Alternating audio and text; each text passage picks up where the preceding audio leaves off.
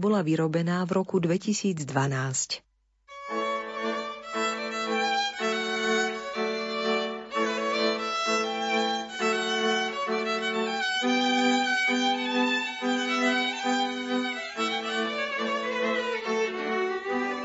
Milí poslucháči, je 31. decembra a ja vítam v našom štúdiu vzácneho hostia, rozprávača a podporanca celým telom a dušou. Takže vítajte v štúdiu a skúste sa nám predstaviť.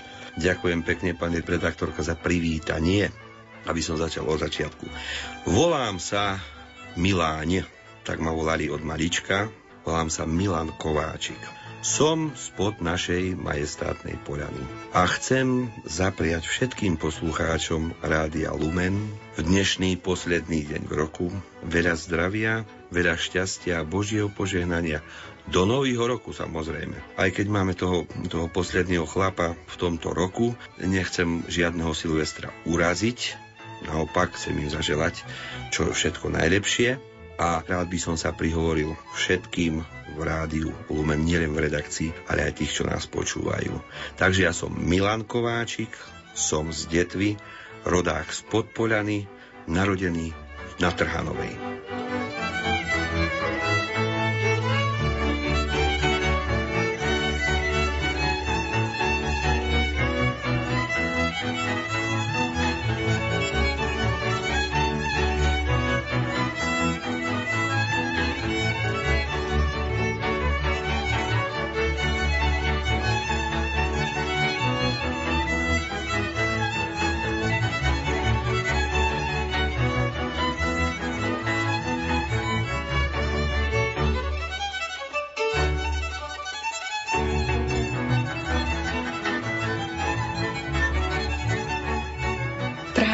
Trhanová, moje rodisko. Trhanová je taká malá dedina, keď idete smerom od Detvy na Lučenec. A volá sa to Podkryváň, ale za onoho času sa to tak nevolalo, volalo sa to Trhanová. Pani redaktorka, viete prečo Trhanová? Musím sa priznať, že vôbec netuším. No. Trhanová preto, že kupci z hornej zemi chodili na dolnú zem a zase naopak na trhy, na jarmoky a stretávali sa zhruba v tých miestach, kde je teraz Podkryváň, a preto sa tam aj ten most volá Trhovský most a je tam aj jarmočnísko. A tí, čo z južnej zemi išli, tam museli prechádzať cez mýtnu. Tam sa vyberalo od nich mýto, aby mohli prejsť na ten jarmok, a zase na Trhanovej už keď sa stretli, bol veľký trh, veľký jarmok, tak tam sa obchodovalo. Ja som sa tam narodil a keďže mne nič nebolo, nebol som chorý, takže v žiadnom špitáli ani v žiadnej porodnici mamička se mnou nebola. Ja som sa narodil doma, ja som domorodec. Ako aj tí Afričania, tí Čierni, sú tiež domorodci, ale ja som Slovák a domorodec spod Poľany, teda lepšie povedané ešte spod Javora, lebo tam je taký kopec, čo sa Javorom volá. Ja sa viac po tú Poľanu tískam. Viete, my sme teraz okres, bývam v Detve, tak okres Detva a máme krásnu značku DT, už nás volajú, že Detroit. A nie len tak Detroit, no Detroit to je tá novšia prezývka, ale tá staršia prezývka Detvania boli vždycky brinziári, lebo tam bola prvá brinziáren založená. Takže potom nám to Zvolenčania zobrali, teraz je mesto Brinze Zvolenčák a ešte aj v Slatine je brinziareň. No ale brinza sa väčšinou vozila, alebo ten sír na tú brinzu sa väčšinou spod Poľany chýskal tam, lebo tam boli ovčiari. Veď keď si povieme, tak Detva je tak podelená, hej. Detva je veľmi, veľmi krásny kraj. Máme veľmi krásny kostol, naozaj nádherný taký kostol, to je taký starosvedskejší, je veľký. Polnočná omša, tá nemá chybu. Polnočná omša je každý rok tá istá. Spievajú sa iba koledy. Vrele odporúčam všetkým na rok prísť, ak sa zmestia do toho kostola, lebo tam už naozaj, keď špendlík spadne, tak už ho počuť cngnúť iba tak troška občas. Betlehemcov tam príde dosť veľa a ľudí takisto, lebo aj ročiaci zvyknú prísť na túto omšu. Ale keď som začal o tom okrese, viete, síce sme okres rozdelený na viacej časti. Jedna časť, ako nás volali, že teraz je Detva, Detroit je sídliskári, to sa kandličkári, kufrikári, horná časť Detvy, tých volajú oblok, reber, dvere, ORDčko. Prečo? Hneď to vysvetlím. Pani redaktorka sa usmieva. Viete, kolo hlavnej cesty v Detve boli domy. Postavený je tak, že dom od domu vzdialený nebol iba o bránu. Medzi domami bola brána. Pred domom záhradka. A keď ste vošli na podsten, tak ste išli vpredu samozrejme záhradka, dve okná. Viacej nie, po schodovie tam neboli domy. A keď ste prechádzali dozadu, tak ste prvo videli na pravej strane, po pravej ruke oblok, za ním bol rebrík na povalu, na pôjď a za ním dvere. To bolo do prvého bytu. Tak tam bývala prvá rodina. A išli ste ďalej, mali ste zase oblok, reber, dvere, oblok, reber, dvere, oblok, reber, dvere. Aj 4, aj 5, aj 3. A podľa toho ste vedeli, koľko ľudí, koľko rodín v tom dome, ktorý tam je, býva. Takže oblok, reber, dvere. A zase na druhú stranu, keď prejdete, Slatina ide cez tú kotlinu z Volensku, ako sa povie, tečie riečka alebo potok Slatina. No a my to voláme, že to ideme do Piešťa smerom, takto Krnvo, to sa volá Petržalka. Lebo aj v Bratislave, keď máte Dunaj predelený, tam je most, prejdete cez most a tam je Petržalka. Aj krčma je tam taká, to sa volá Petržalka. Ale už tá teraz ani nepracuje, lebo tam už nemá kto chodiť ako... Neviem, že by Detvanci prestali piť, to neviem zase, to sa asi nestane, ale dáko veľa návštevníkov, viete, je to nie taký kraj, že by sa navštevovala krčma táto a už tie hrčie krčmy sa už po tom sídlisku rozvetvenia. No ale aby som sa ešte vrátil, keďže som rodák z tej Trhanovej, to bola takedy taká pekná dedina a veľmi kultúrna. Tam boli 2 až 3 divadla nacvičené ročne. Boli 3 režiséri, jeden bol mladý Janko Bakan a potom 2 panie učiteľky, ešte obidve Žiužak. A dostali sme sa až do B kategórie, to už bola taká kategória, kde sme sa stretávali aj s Radošinským najmým divadlom, oni boli Ačko, my sme boli Bčko, sa kategorizovalo za socializmu.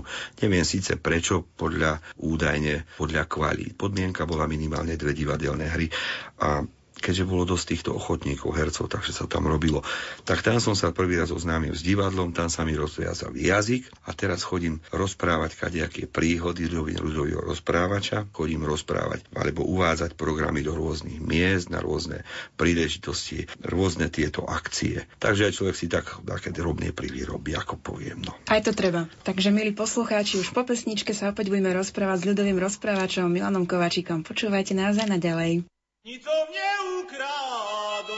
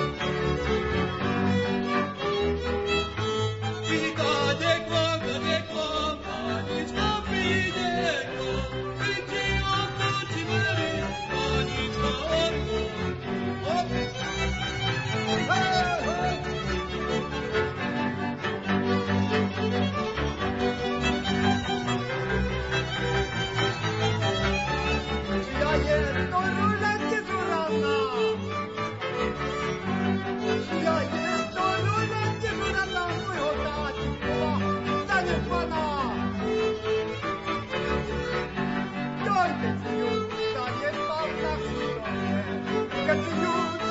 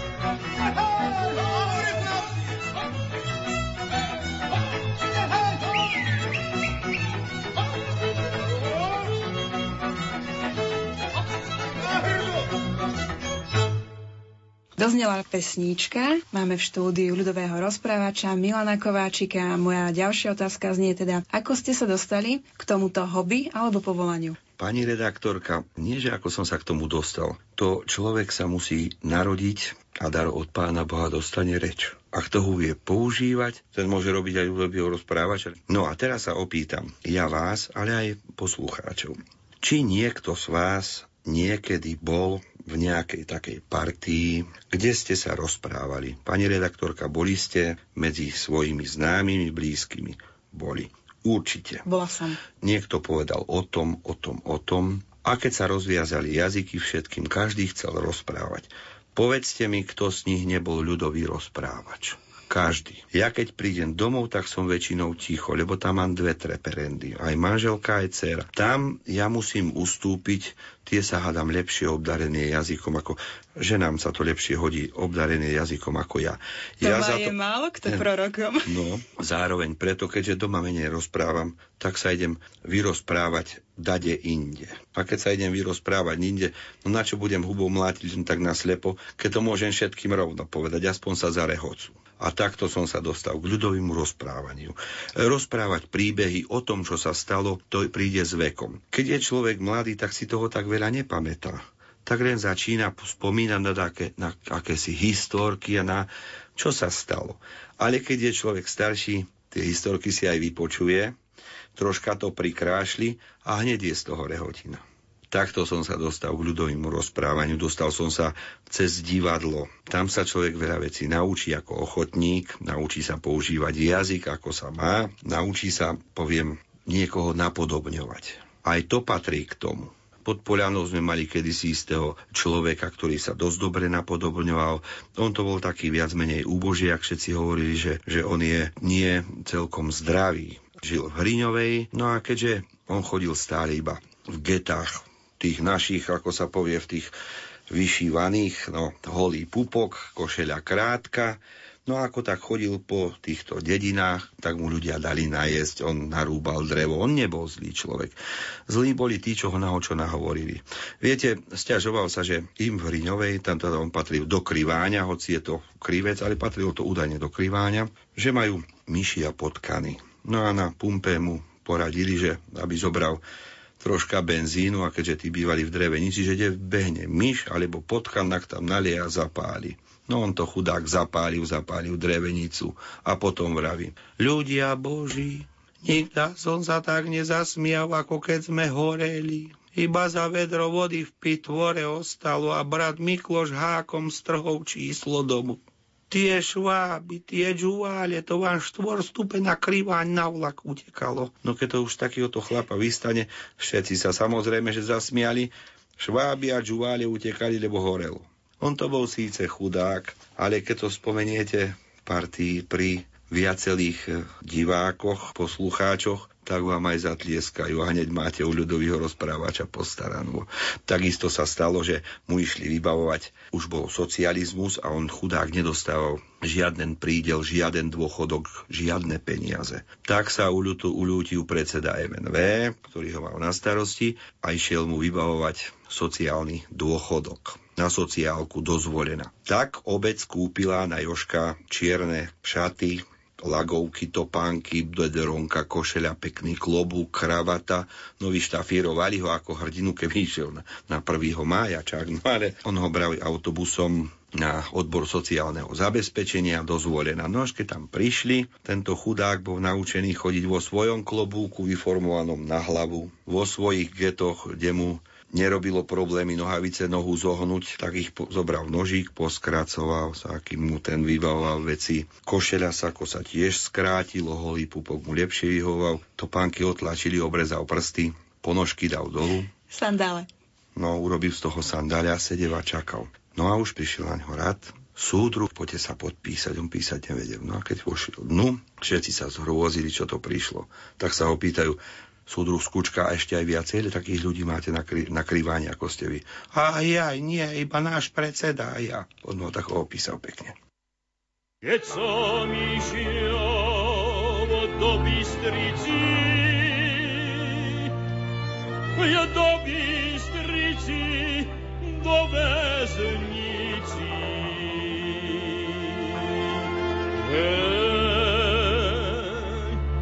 Videl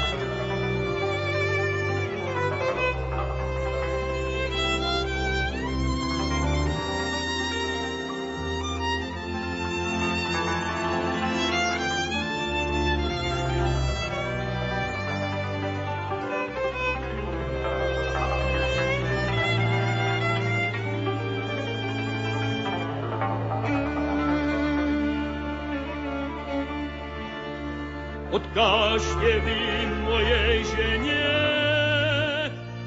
inak mi kúpi šaty biele. Hej, šaty biele mi poslala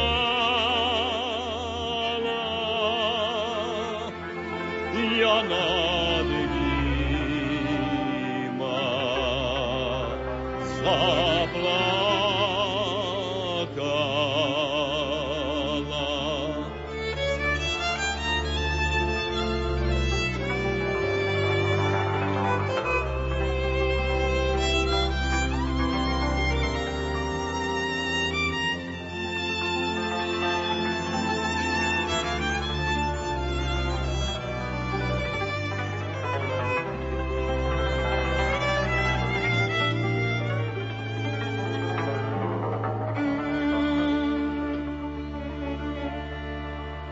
Neplačte vy, čierne očka,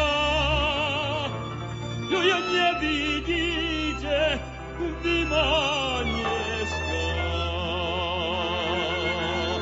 Hej, moja sedím, sam reža.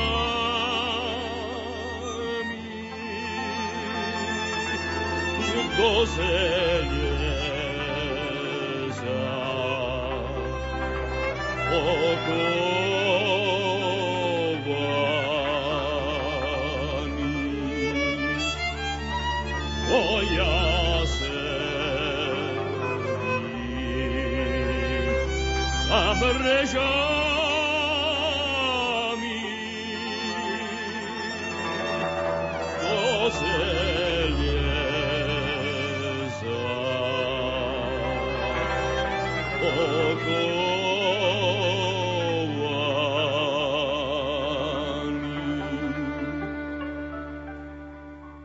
No ale ja sa musím priznať, že som počula, že Podpolánci sú taký hrdý národ. Vedia si do seba vystreliť? Lebo nedoskali ste niekedy po nejakom takom vtipe?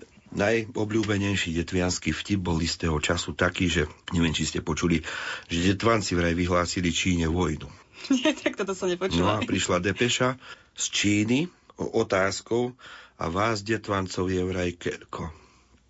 No a napísal Richtár ďalšiu depešu: nás bude kolo 15 až 20 tisíc. Prišla depeša z Číny: ale nás je miliarda. Oca vášho, a kde vás telkých pochováme? Odišla depeša, no vidíte. Nezľakneme sa ani Číňanov. No a pani redaktorka, viete vy, prečo majú Detvanci krátke košele, krátke kožuchy a holie pupky? To je to vetranie. Nie je to preto. Voľakedy na Vígľašskom zámku Vígľašský pán si pozval na dožinky Detvancov. Dal prestred stoly, urobil im dožinky za to, že mu verne slúžili celú leto, ako sa povie, že zožali, že vyprevadili, že naplnili pánstvo, tak si ich chcel uctiť. No a keď boli prestretí stoly, Detvanci sedeli a hľadeli na to, čo je na prostriedku, ale sa ani jeden nehýbal. A sluhovia nič, tak si zavolal, že prečo nejedia. A kým sa obrátil, ostal hrkot a stoly ostali prázdne. Rozkázal znova prestreť ešte raz pre Detvancov takú istú. Prestreli. Nič sa nedialo, kým sa neobzrel, všetko zmizlo. Zistil, že všetko pchajú za košelia. No ale on si chce uctiť, aby sa tam najedli. To im zobral a dal im košele obstrihať. Spravil to isté tretí raz, ostal hrkot a nič tam neostalo. Košele poskracované. Čo spravili Detvanci? Vybehli aj so svojím zemepánom, mali kabanice na seba prehodenie, pozašívali si rukávy a napchali to všetko tam. S Detvancom málo kto vybehne. A za to majú dneska krátke košele. A hrdie pupky, lebo sa aj spieva, že zarastený pupok kučeráva hlava. Aby bolo ten zarastený pupok vidieť, tak na toto majú Detvanci. No a ja sa rátam naozaj medzi Detvancov, hoci som rodák z tej Trhanovej. Máme toho v Detve dosť. Teraz sa Detva akože renovuje, ale Detvanci ostali tí istí, len tých prisťahovalcov nás na sídlisku je tam dosť, lebo väčšina nás je kandličkárov. Dobre je tam bývať na sídlisku, keď má na dedine špajzu. No a ja mám na Podkryváni dom, tak tam mám špajzu. Tam si zvyknem na čo nahonobiť a potom do tej špajzy chodím, lebo v paneláku sa to tak veľmi nedá uskladniť, tak povedzme.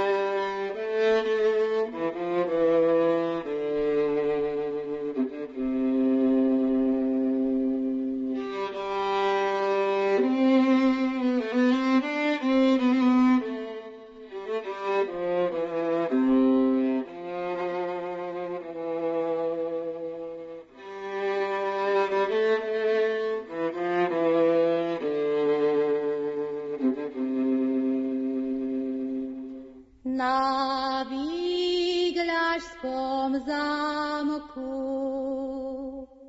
Vysoké sa múry už môjho milého sokola sivýho.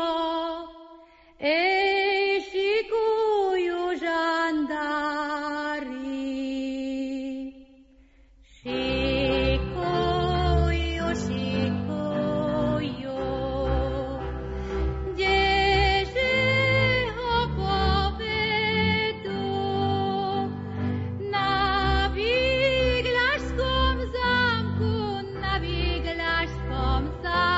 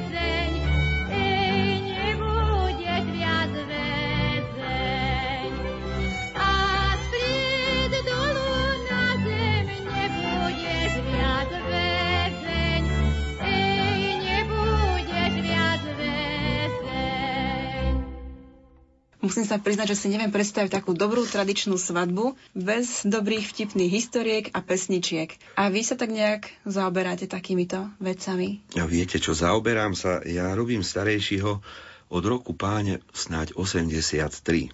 Ja som prišiel domov z vojny a kamarát ma pozval na svadbu. Ja som prišiel domov vo štvrtok a o týždeň sa ženil. A mňa prišiel osobne pozvať a hneď mi povedal, že budem starejší. Čo mi ostalo? Dačo si napísať, pospytovať sa, lebo ja som bol vyučený, ako poviem pravdu. Keď sa kamaráti poženili po niektorých, ako som na veľa svadbách, tak som bol už družba z povolania. Mladého zaťa som ešte nemal otestovaného, ale som to preskočil a išiel som hneď na starejšieho. No a keď ma to už tak čakalo, tak som sa to už kadejako učil, už ako to má byť, už som sledoval, viete, vtedy neboli videá, že si pustí tú svadbu, tú. To začínalo v tých rokoch byť. No tak som sa k tomu dal a dostal. Zorganizoval som jednu svadbu, páčilo sa druhá, tretia. Potom som si začal zbierať aj rôzne nie historky, ale poviem to tak, ako to bolo predtým, tak som išiel do histórie. Spomenul som si na starého pána dekana v Haliči, pán dekan Pivka. A on bol taká klenotnica alebo studnica takého, nie folklóru, ale také histórie, že ako to voľa kedy bolo. A od neho som sa dostal k pár pesničkám. A ja teraz, keď idem na svadbu, ale to už robím viacej rokov, že začínam svadbu nielen prípitkom, nielen prežehnaním stolov, nielen slovom starejšovským, ale ja otváram svadobnú hostinu pesničkou starejšovskou. A my si ju vypočujeme.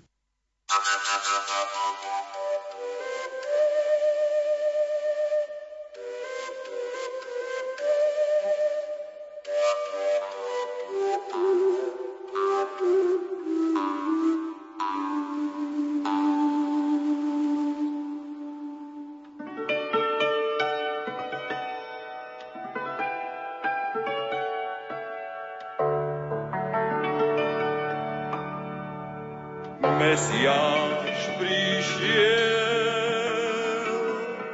Pán opravdivý, Pán Ježiš mocný, s veľkým a divým. Ja v tie časy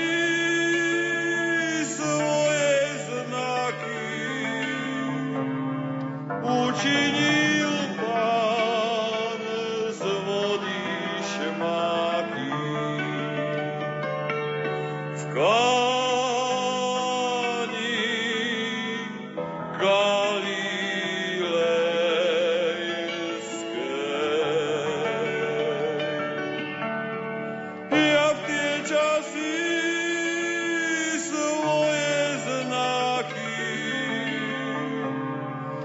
učinil Pán z vody šmáky. V Káni Galilejskej.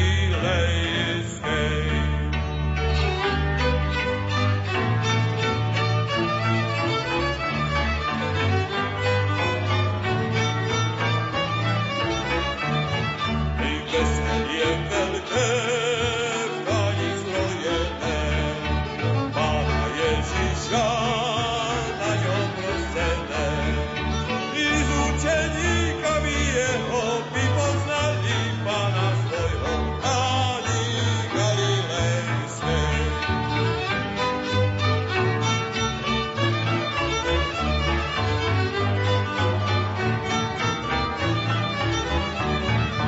Matka Kristova tiež tam videla a nedostatok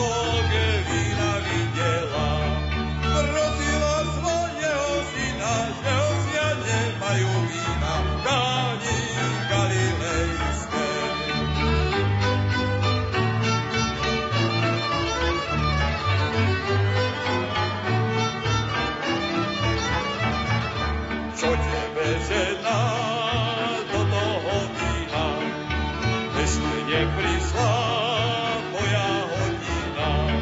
I matka jeho povedala, vyčeriatka oslúchala v Káni Galilejskej.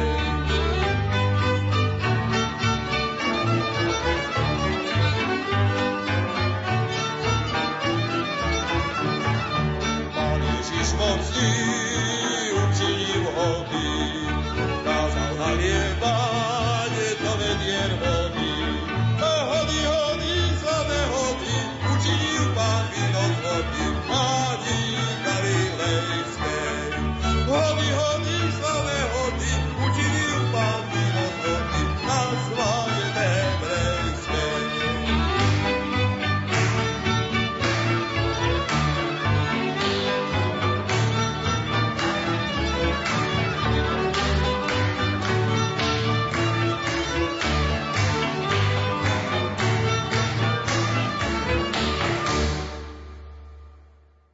Milí poslucháči, v dnešnom silvestrovskom programe sa rozprávame s ľudovým rozprávačom Milanom Kováčikom z Podpolania, z Trhanovej alebo z Podkryváňa. A teraz už z Detvy. A takže vy ste boli na mnohých svadbách.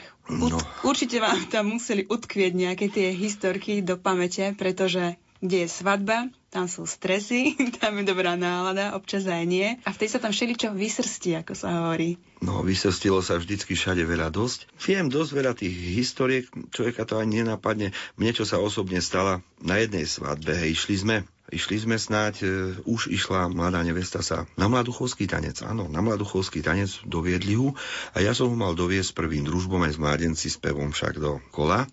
No ako končili, hovorím muzike, prerušte, teraz pôjdeme s pevom, potom nastupuje mladuchovský tanec, on išiel vonka. No a tam bol taký človek, ktorý mal toho snáď viacej v sebe, ale až nezdravo viacej, pretože nie, že by bol len nalámaný, ale on bol tak, že padal. No a ako spadol, tak padal rovno na mladú nevestu. Ja som to dáko si stihol, že som predkročil, no našťastie sa ma chytil, Takže on sa nezabil, ale mne roztrhol nohavice. Viete, ako je to zle, keď má človek ísť s mladou nevestou a nohavice na sebe nemá len polku. No tak je to drôtiky, ja som to pofercoval a obrátil som sa tak troška bokom. Doviedol som mladú nevestu, takže tie roztrhnuté nohavice boli na opačnú stranu od hostí. A dovedol som mladú nevestu a ohlásil som mladuchovský tanec. A než skončil mladuchovský tanec, tak ja som tu mal pozošívanú, dievčence boli šikovné. A ešte jedna historka ma napadla, ale to bolo už pred svadbou, zhruba v nedeľu, týždeň pred svadbou. Ja som bol samozrejme, že po svadbe, lebo každá sobota sa brigádovalo. No a mali sme obed. Samozrejme vývar, rezancová polievka. A tak som si šiel schutiť a sa mi zazývalo. A ako sa mi zazývalo, tak mi puklo nejak na tejto ľavej strane. To by nebolo všetko. Najhoršie bolo to, že mne to odumrelo tento nerv tu. A viete si predstaviť človeka, ktorý sa nemôže zasmiať. Smeje sa iba jednou stranou úst, druhá je kamenná. Keď som si lihal večer spať, tak oko otvorené, druhé sa zavredalo, toto som si musel držať. No, šiel som za pána doktorom, nebo Indurkom Fekiačom, ten sa začal smieť. Ja som zvedavý, ako ty budeš na svadbe. No ako by som mohol byť? No musím to ako absolvovať, keď nemám za seba náhradu. Tak som sa na tú svadbu vybral, samozrejme, išiel som. Nie je to problém, no len ako teraz spraviť. Tak veru, ľavou stranou obrátený, mimo obecenstva a všetko len po pravej strane. Ale keď som mal spievať pesničku starejšovskú, tak som ho odspieval, ale to sa rehotali všetci. Bol to síce môj trapas, ale ľudia sa dobre bavili a svadba dobre dopadla. Akurát keď som jedol polievku, tak som si musel pod bradník pýtať. Ako som polievku dal do úst, tak som si zároveň musel chytiť druhú stranu, aby sa mi nevyliala naspäť. No všetci sa rehotali a tým pádom zaručenie, že svadba bola dobrá. A tretia historka ešte, čo ma tak napadla. Boli sme pre mladú nevestu s mladým zaťom a bolo veľmi pekné počasie a ten kameraman hovorí, že poďme pofotiť, vy tu máte krásnu záhradu, ideme sa odfotiť. A ako sa fotili, tak sa mladý za mladú nevestu ešte vtedy na rukách nosí, už to je nie po rokoch manželstva, ešte vtedy sa to dá, tak s ňou chodil, behal, robili rôzne tieto pózy, polohy, ale ona mala biele rukavičky a obrúčka jej spadla z prsta. Verte alebo nie. Bolo nás tam asi 6-7 prítomných pritom, koleniačky sme ho hľadali. Po záhradke. Po záhrade, koleniačky, tak jemne, že tu musela spadnúť. Už sme to ohradili aj takým papierom, alebo čo to tam natiahli, takú stuhu tam natiahli, aby tam nikto nešiel. Policajná páska by sa zišla. No, niečo také ako policajná páska. A mladý zať chcel urobiť veľké gesto. Keď sme tu stratili, to musí inak vyzerať. Pozerajte sa, zobral obrúčku a hodil ho takto tam. Všetci sme videli, kde spadla. Nevedeli sme ani tu nájsť. Verte alebo nie, našli sme mladej nevestinu, obrúčku, jeho nie, ostalo to ohradené, no až keď sa išli sobáši, tak som požičal moju. Aby mali kus, aby to bolo verno, ako aby to bolo autentické. Tak zase svadba o obrúčkach. A jedna z najkrajších príhod sa stala istého času u toho pána dekana na Podkryváni. On si pred ohláškami, keď sa boli prihlásiť novomanželia, budúci alebo snúbenci, keď urobili, že na sobáš prihlásiť sa prišli ako ohlášky, tak im hneď dal katechizmus, aby si ho preštudovali, no a aby sa už potom stretli, čak samozrejme na preskúšaní, aby z toho čo vedeli, aj o rodine to bolo, aj o čom si vyškolili ich dobre. No a už po tých 3 ohláškach prišli pred sobášom na preskúšanie na faru, a prišli aj s katechizmusom, ktorý doniesli, prišli aj na spoveď. Pán dekan si ich pekne úctiv, usadil a opýtal sa, tak pripravovali ste sa k svetému sobášu, budeme mať toto, tak si vás vyskúšam. A dali im iba jednu otázku. Za koho zomrel Pán Kristus? Keď túto otázku dal, mladá nevesta sa hodila na kolena. Pane Bože, a či už aj ten zomrel? Pán dekan, viete, my sa to na tých hlasoch všetko pozde dozvieme. No ospravedlnilo sa. Chudák pán dekan nevedel, čo im má povedať, ale rehotal sa. A nakoniec ich osobášil, manželstvo dobre dopadlo, deti vychovali a snáď už aj opustili tento svet. Tak takéto sú výkony na svadbách.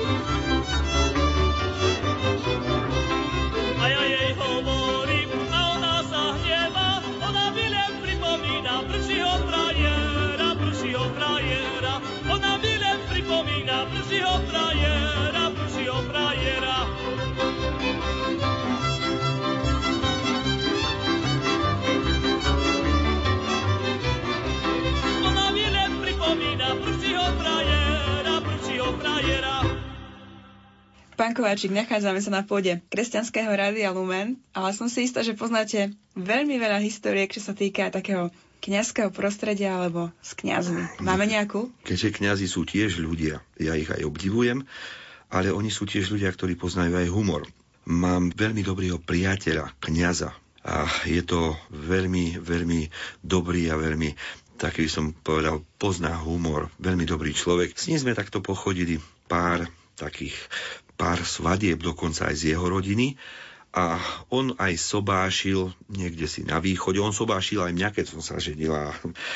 Ale pochodili sme toho doza tie roky, kým bol na Podkryváni, kým bol na Poruchách. Tam sa navštevovali, stretávali. Ja už mu sľubujem, že ho už navštívim. Už tohto roku sa snáď vyberem, že sa s ním za ním stretnem. Tohto roku už nie. Tohto roku nie. Teda v novom roku, že sa mi to splní, už to budem ako sen brať. A tento pán farár, ešte kým bol kaplan, alebo kým bol mladší, tak sa mu dostalo tak do uší od neho, to viem, ako tiež sobášil týchto Rómov, ja to poviem cigáňov a neurazím nikoho, keď poviem cigáň, lebo tých, čo ja hovorím, že sú cigáni, to sú tak slušní cigáni, ktorých to ja hovorím, že ja sa najem s nimi z jedného taniera napríklad, lebo ich poznám, sú to dobrí ľudia, tí ostatní sú neprispôsobiví občania, tak voláme. Teraz to taký názov má, ale tento pán farár sobášil na východe takýchto cigáňov. No a ešte nebola prísaha, ešte si len sľubovali akože vernosť. A tam vtedy kňaz prečítaval, pretože oni vždy čítať nevedeli všetci, takže musel prečítať. A čítal asi tak, tam budem citovať iba tú časť, že a že ho nikdy neopustím. A cigánka na východe hovorí, a že mu nikdy neodpustím. On sa zháčil a hovorí, že ho nikdy neopustím. A on, že mu nikdy neodpustím. Neopustím ho, neodpustím ho, že ho neochabím. Tak, neochabím ho. No viete, ako to vyzerá pred oltárom, keď cigánka povie, tak, neochabím ho. Tak to už tá regula je mínus, ale aspoň bola sranda. Stalo sa aj také. No viete, keď už chodíme, aj môj otec bol blízko ku kňastvu. Nepoviem, že nie, on bol v takej tej dýchovej hudbe. Na Podkryváni sa kedysi založila dýchová hudba, taký orchester, dýchovka, no, ľudová dýchovka. Ono to ešte vzniklo začias Masaryka, myslím si. Boli pár chlapov na vojne v Prahe. 3, možno 4. Viem, že jeden hral na klarinet, jeden hral na baskrídlovku, jeden na basu. Myslím si, proste vedeli hrať, poznali noty. A keď sa z vojny vrátili, tak si zobrali kamarátov, naučili hrať po večeroch na tieto nástroje, ktoré mali, a dačo si poskupovali, ešte pozháňali od tej vládnej hudby z Prahy. No a už keď ich bolo viacej, tak sa naučili hrať a dokonca aj Benešovi niekto hral.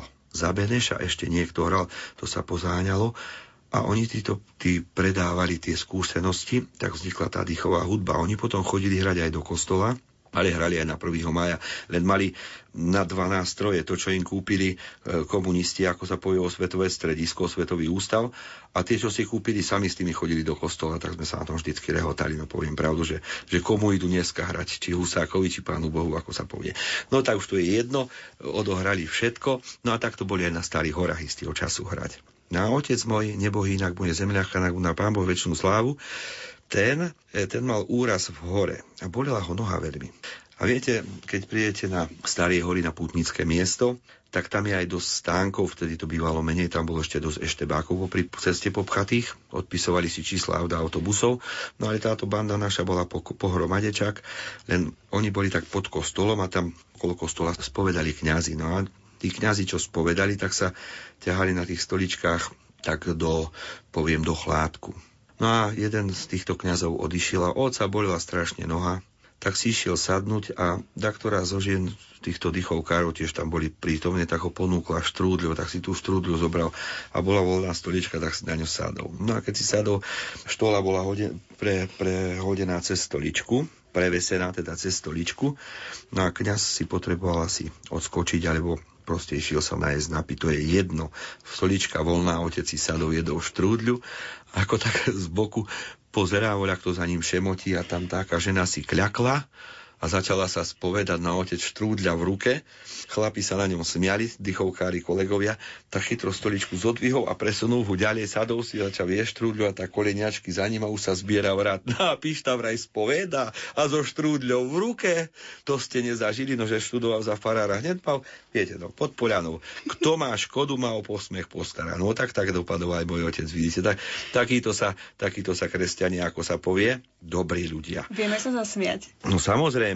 A to nebolo ešte zďaleka všetko. Viete, oni títo chlapi, keď chodili táto dýchovka, tak pozažívali kadečo, no. Poviem popravde, otcov brat, krstný otec, aj ten už je na slave Bože, jeho manželka ešte žije. On ho volal Strina Marča.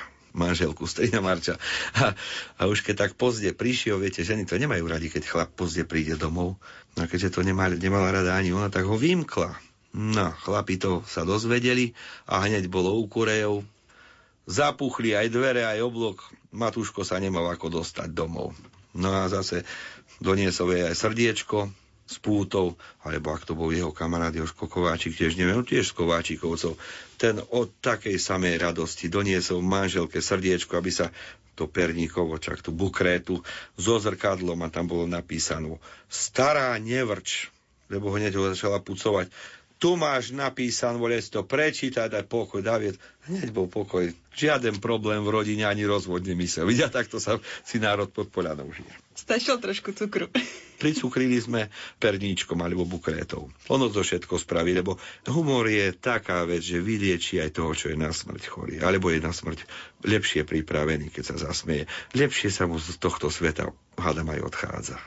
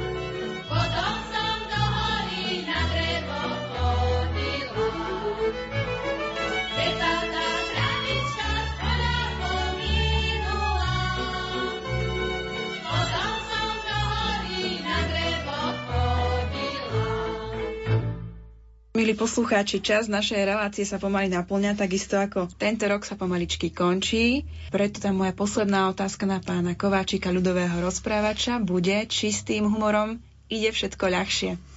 No, to s humorom je to tak, viete, keby ste ťahali veľký náklad a šúchal by sa iba tak po zemi, tak to máte veľmi ťažké. Ale humor je ako keď pod deň položíte 4 kolieska, potom sa vám ťahá ľahko. Takže s humorom ide všetko ľahšie. Ak máte náhodou dakedy ťažkú chvíľu, spomente si na srandu, aká sa vám stala. Aj keď si s vás takto srandu spraví.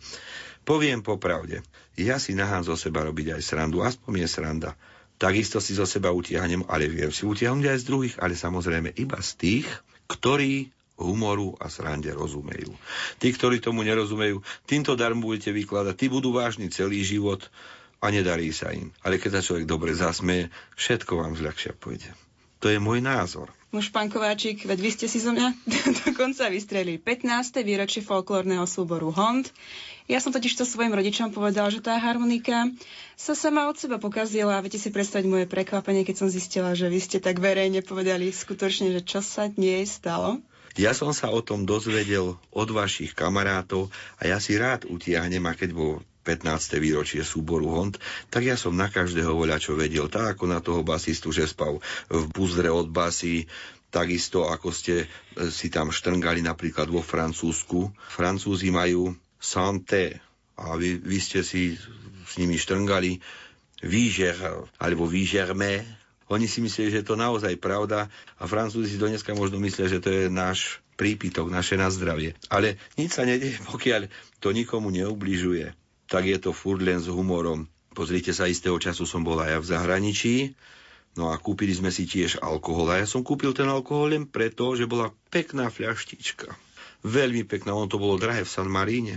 No a cestou naspäť, či chcete, alebo nebola to nejaká dvojdecka. My sme unešli celý autobus vypiť, to bolo také plané. Ale fľaška bola pekná. A viete, čo to musí byť za pálenku, keď to detvanec nevie vypiť? To si ani nos nedá zapchať, ani nijak, ale voľa, ako sme to už povydievali, ale fľašku mám do dneska, je pekná. Na pamiatku. Na pamiatku. Čo keby ste povedali nejaký taký tradičný, pekný, podpoliansky, novoročný vinš? No, či bude podpoliansky, to neviem. Keď som bol chlapec, tak som chodil vinšovať z dom do domu, za jablčko, za salónku, ako sa povie. A vinšoval som ako taký malý chlapec, že vinšujem vám od Vianoc do Nového roku, aby ste mali viac peňazí ako tohto roku. Pes do mňa vrčí, kapsa mi trčí, dajte mi koláča, na mi ho roztláča, bieda je veľká, na stole jablka. Dajte, že mi zodve, to bude dobre. Ale do tejto atmosféry by sa hodil taký, vinšujem vám šťastlivý nový rok, aby vám odpadol z peci bok a z rádia Amplión, aby ste vyhrali milión. Viete si predstaviť na Slovensku, keľko by bolo milionárov, keby sa to stalo. Ale ešte taký starosvedský. Do nového roku všetkým vinšujem smele. Každému vesele. Statkom paši, pastierom kaši, starej babe bochničku a mladej skleničku. A mne tri grajciare do vrecka, že som vás prišiel navštíviť dneska. Pochválen Ježiš Kristus. Na veky amen.